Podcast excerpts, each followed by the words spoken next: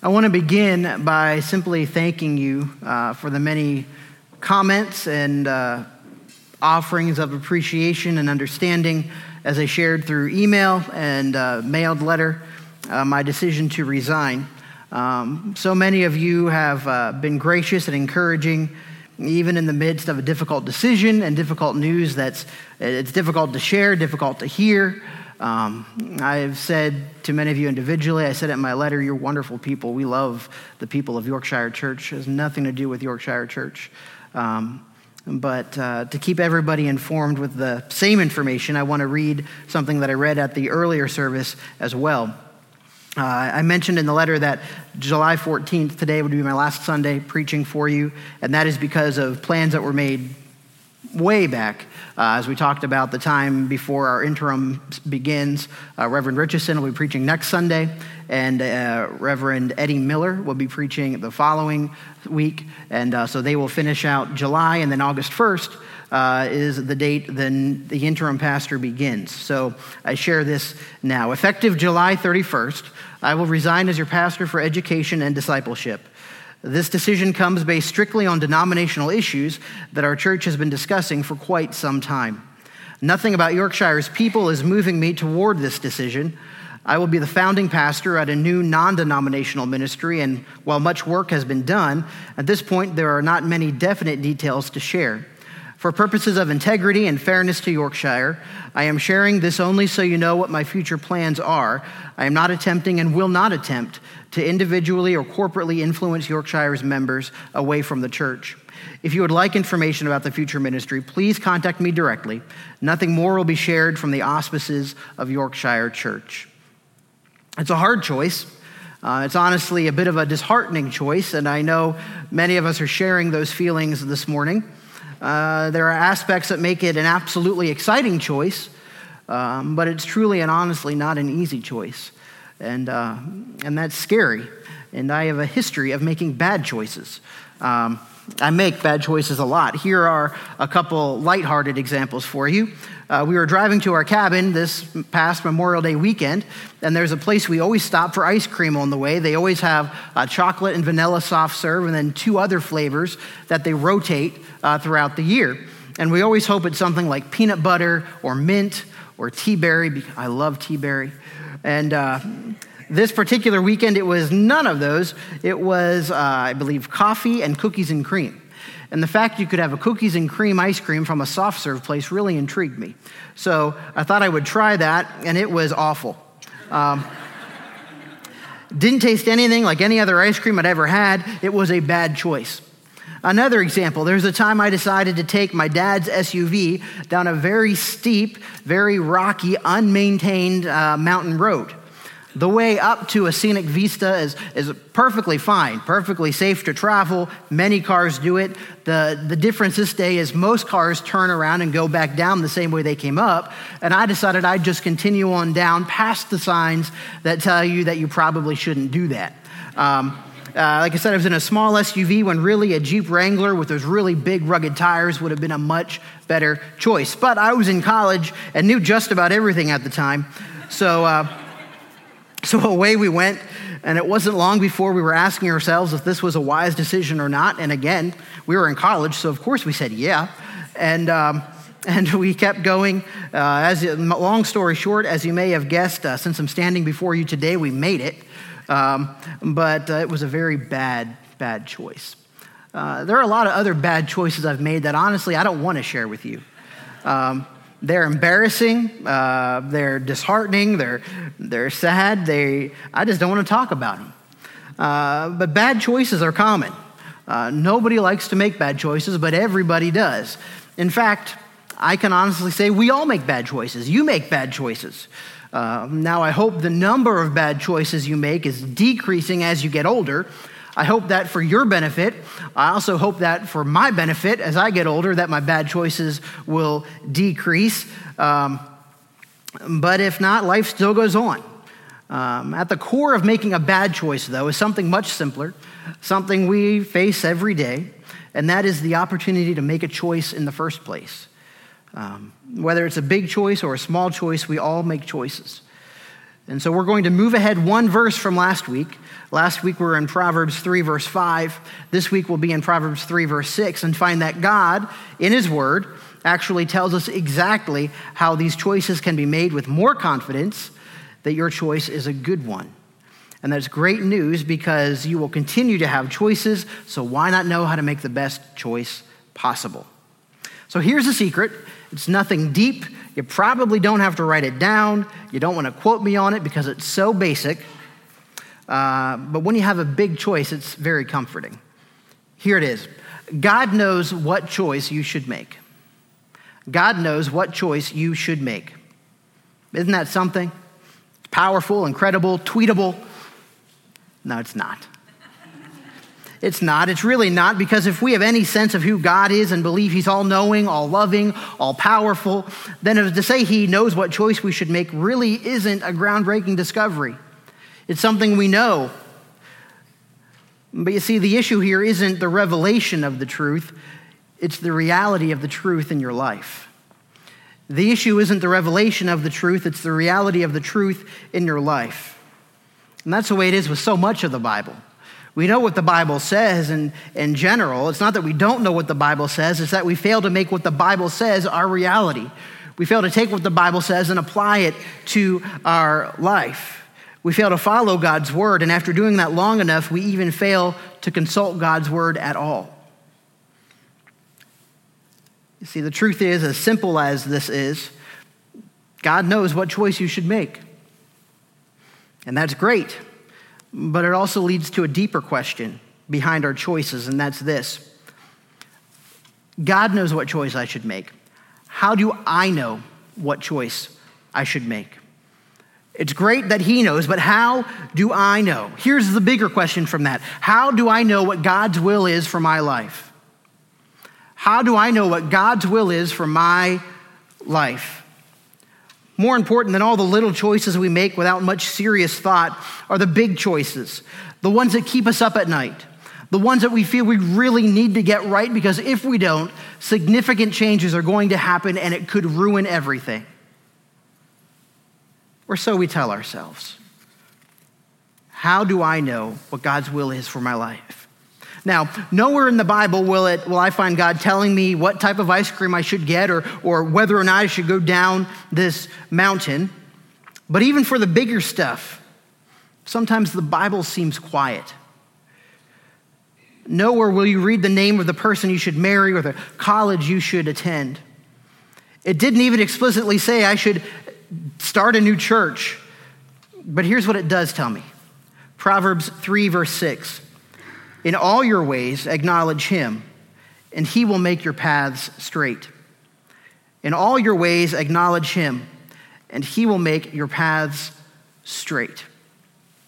Just like last week, this feels like it could be a children's sermon. It's a verse we hear so often and say so much. It's a little verse, but it's a little word inside that little verse that makes all the difference. And that word is all in all your ways. I took the time to study the word all in the original Hebrew, and it turns out it means all. It means every, it means without exception. Not, there's nothing there that you need a, a Hebrew degree to, to figure out. It means all. No big revelation there. All means all. But here's the kicker we don't like to do that. We don't like to acknowledge Him in all our ways. Most of us compartmentalize our lives. We have an area that's for me and an area that's for God.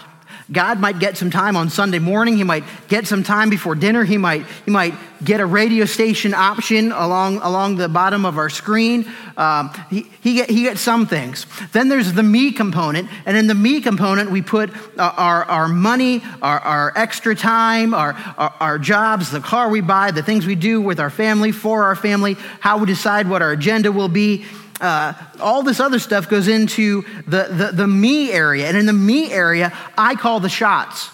In the God area, that's the stuff we're willing to say, God, you call the shots for that stuff. But then everything else, I call the shots. But friends, as long as there is a me area at all, As long as there's anything outside of the God area of your life, you're not trusting Him with everything. You haven't acknowledged Him in all your ways. And yet, we're happy with that part of the choice. The part we're not happy with is when we want Him to make our paths straight, when we want Him to answer the big questions for us.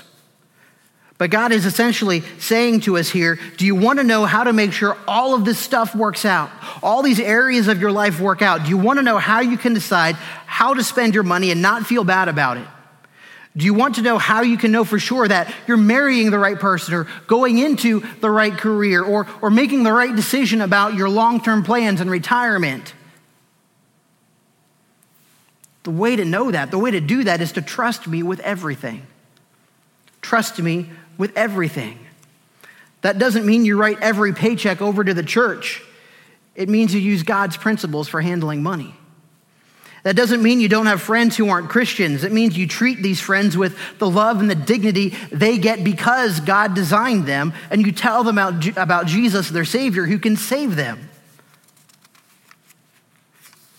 It doesn't mean that you, you can't, you know, follow your career path and have freedom in that decision. But it does mean you know how God equipped you what you're gifted to do and how you can use that to better the lives of other people, provide for your family, and, and support the work of the church. That doesn't mean you can't have freedom with your time, it just means you steward your time, knowing you have a God given job to do things as a Christian, and that those things should get the priority. If you do this, it's like taking the contents of that me area and dumping them into the, the God area. Then you've got the first part of the verse taken care of. In all your ways, acknowledge him. That means trust him with everything. Learn what he said about all of these things. If you do that, you can know that you are in God's will for you. Too often we think that because this verse uses the word path, there is only one right answer for every situation. I used to think that too. And then I took a class at seminary, and it's one of those, those days that sticks out so clearly in my mind. I, I remember where I was sitting. I remember the general look of the classroom as a person asked the professor, What do we say when people want to know what God's will is for their life? and he posed this question. The professor said, What if knowing God's will for your life isn't about knowing a specific detail, but rather being in a specific circle of possibilities? What if knowing God's will for your life isn't about knowing a specific detail, but rather being in a specific circle of possibilities? In other words, rather than knowing the name of the person you should marry, or the name of the college you should attend, or, or the name of the occupation you're supposed to hold, what if you knew the, the realm that pleased God? For, for the name of, instead of the name of a person you should marry, what if you just knew the kind of person God says would make a good spouse? What if instead of receiving the exact occupation you should pursue, you knew how God has equipped you and therefore you know how to honor Him with your gifts and with your talents? The New Living Translation puts the verse this way Seek His will in all you do, and He will show you which path to take. Seek His will in all you do, and He will show you which path to take. So we have two really popular verses from the Proverbs last week and today. Trust in the Lord with all your heart, lean not on your own understanding. In all your ways acknowledge him, and he will make your paths straight. But Jesus had something to say about this too. In Matthew chapter 16, Jesus was talking with his disciples, and he was telling them that he actually had to die as part of God's plan for saving the world. And Peter, when he heard this, said, No way, Jesus. No way can that happen to you. And Jesus, because the most important thing to Jesus was living his life God's way, said, Get behind me, Satan. Get behind me, Satan. To his, to his friend, to his follower, to his disciple, he said, Get behind me, Satan. And he went on to say, You are not setting your mind on God's interests, but man's. You are not setting your mind on God's interests, but man's. What a barometer. What a barometer for our thoughts, for our actions, for our ambitions, our views, our politics. You are not setting your mind on God's interests, but man's. That's pretty tough talk from Jesus. But he went on to say that I, I know the fact I have to die doesn't sound fair. But the reason it doesn't seem fair is because you're looking at it from your own perspective. You're looking at it from your own perspective. Look at it from God's perspective. Look at it from God's perspective. You can trust Him. He will help you to see that it actually makes sense. It doesn't stop there, though. Jesus went on just a, a, couple verses later and says, If anyone wishes to come after me, he must deny himself and take up his cross and follow me. For whoever wishes to save his life will lose it, but whoever loses his life for my sake will find it. Take up your cross, deny yourself. Well, what does that mean? Self denial is the willingness to put God and his kingdom priorities first. Self denial is the willingness to put God and his kingdom priorities first. That sounds a lot like taking that me area of life and making sure it's all in that God area of life. Self denial is the willingness to put God and his kingdom priorities first. As long as you're focused on me, you're going to ultimately miss out on what God is doing. That's what Peter was in danger of. Jesus said, Get behind me, Satan. You're, you're focused on your priorities, not, not mine, not God's. If you really want to see what God's going to do, you've got to align with my priorities. If you focus on God and submit everything to Him, you're actually much better off in the long run. It not only simplifies your life by focusing on what God really wants, but you've also strengthened your life because now you're focused on what God wants, and as a result, no matter what you're after, whether it's financial help, uh, a relational issue, employment issues, whatever your choice is, you're coming at it from God's perspective. The more you learn about Him and grow in relationship with Him, the bigger that area will get, the more stuff you'll be, you'll be able to trust Him with. And suddenly you're not so worried about how can I know God's will for my life, but instead you're able to say, I know I'm coming at this from God's perspective, not man's. Therefore, I can have faith that this choice will honor Him. In other words, because you've chosen to acknowledge Him with everything in all your ways, He will make your paths straight. He will show you which way to go, not because you read something specific in the Bible something as specific as a name or, or an occupation or, or, or, or a college or any other detail of our life, but because you've submitted to Him and love Him and trust Him with everything, with all things. And so the next time you have a decision to make, ask yourself is God acknowledged in this choice? Is God acknowledged in this decision making process? Have I taken the time to consider what God would actually say to this before I commit to my position? Is God acknowledged in this choice? Is God a part of the decision making process? Have I committed to obey him with every variable, however it will affect my, my finances, however it will affect my family, my, my time, anything else involved in this decision? When you do that, you will experience God's peace in, in making your decision because everything you're doing flows out of your acknowledgement of God in all things. So if you're following God and seeking to obey and trust Him, make your choice. Make your choice with confidence. But if you're not there, then what? What if you're not in a place where you feel you can do that with confidence and that you don't, you don't know all this stuff? If not, then you pray. You seek counsel from Christians around you who have, who have, have spent their life uh, growing closer and closer to Jesus. You listen to hymns and Christian music, and most importantly, you read your Bible with a focus on the areas of the Bible that talk about whatever your choice is. As you do that, you'll slowly but surely be able to, to, to, to see what God says about the issue and therefore, you'll be at much more peace as, as you come to realize what your choice should be about the issue. And it'll take you right back to that verse from last week. You'll trust in the Lord with all your heart and lean not on your own understanding. When you have a choice like that, taking the time to see what the Bible says about an issue, that's not leaning on your own understanding. That's trusting in the Lord with all your heart. And it begins to conform all your ways to acknowledge Him so that you've cleared the way for Him to make your path straight. You've cleared the way for Him to make your path straight. You can move forward confidently that you have acknowledged Him, and therefore you can depend on Him. Making choices as a Christian should never be like closing your eyes and, and hoping you pick the right thing.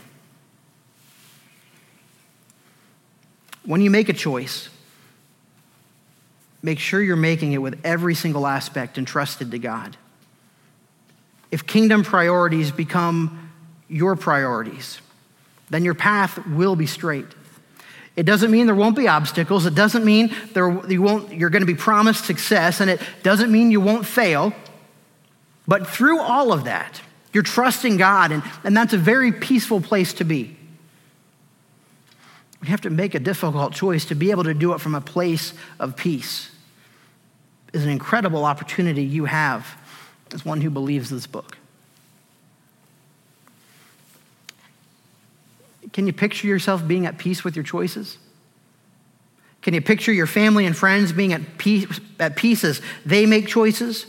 Can you imagine if an entire church or community was confident that they were in God's will because everything they did flowed out of their love for God, out of a submission to God. There wasn't this separate category. There wasn't this, this stuff we said, God, you can have all this, but I really want to manage this aspect. None of that. It, it, it's all God's. We just trust Him with it. We trust Him with it. I can tell you from firsthand experience the blessing of having peace in the midst of a big decision. It makes me want to never make a big decision without it again. It's a confidence you can have and I can have. It's a confidence we need anytime we seek to make a choice, the right choice that honors God. Trust in the Lord with all your heart. Lean not on your own understanding. In all your ways, acknowledge Him and he will make your paths straight. Let's pray. Heavenly Father, thank you for never leaving us on our own. Way back in the Garden of Eden, when, when Adam and Eve sinned, you came looking for them. You didn't leave them to fend for themselves, and, and that's been your history all throughout the Bible and into today. You don't leave us to fend for ourselves. You don't want us to fend for ourselves. You want us to trust you, to acknowledge you. And I pray that we would do that. I thank you for the peace that comes when we do that. Father, I love you. I thank you for this word. I thank you for your son. And it's in his name we pray. Amen.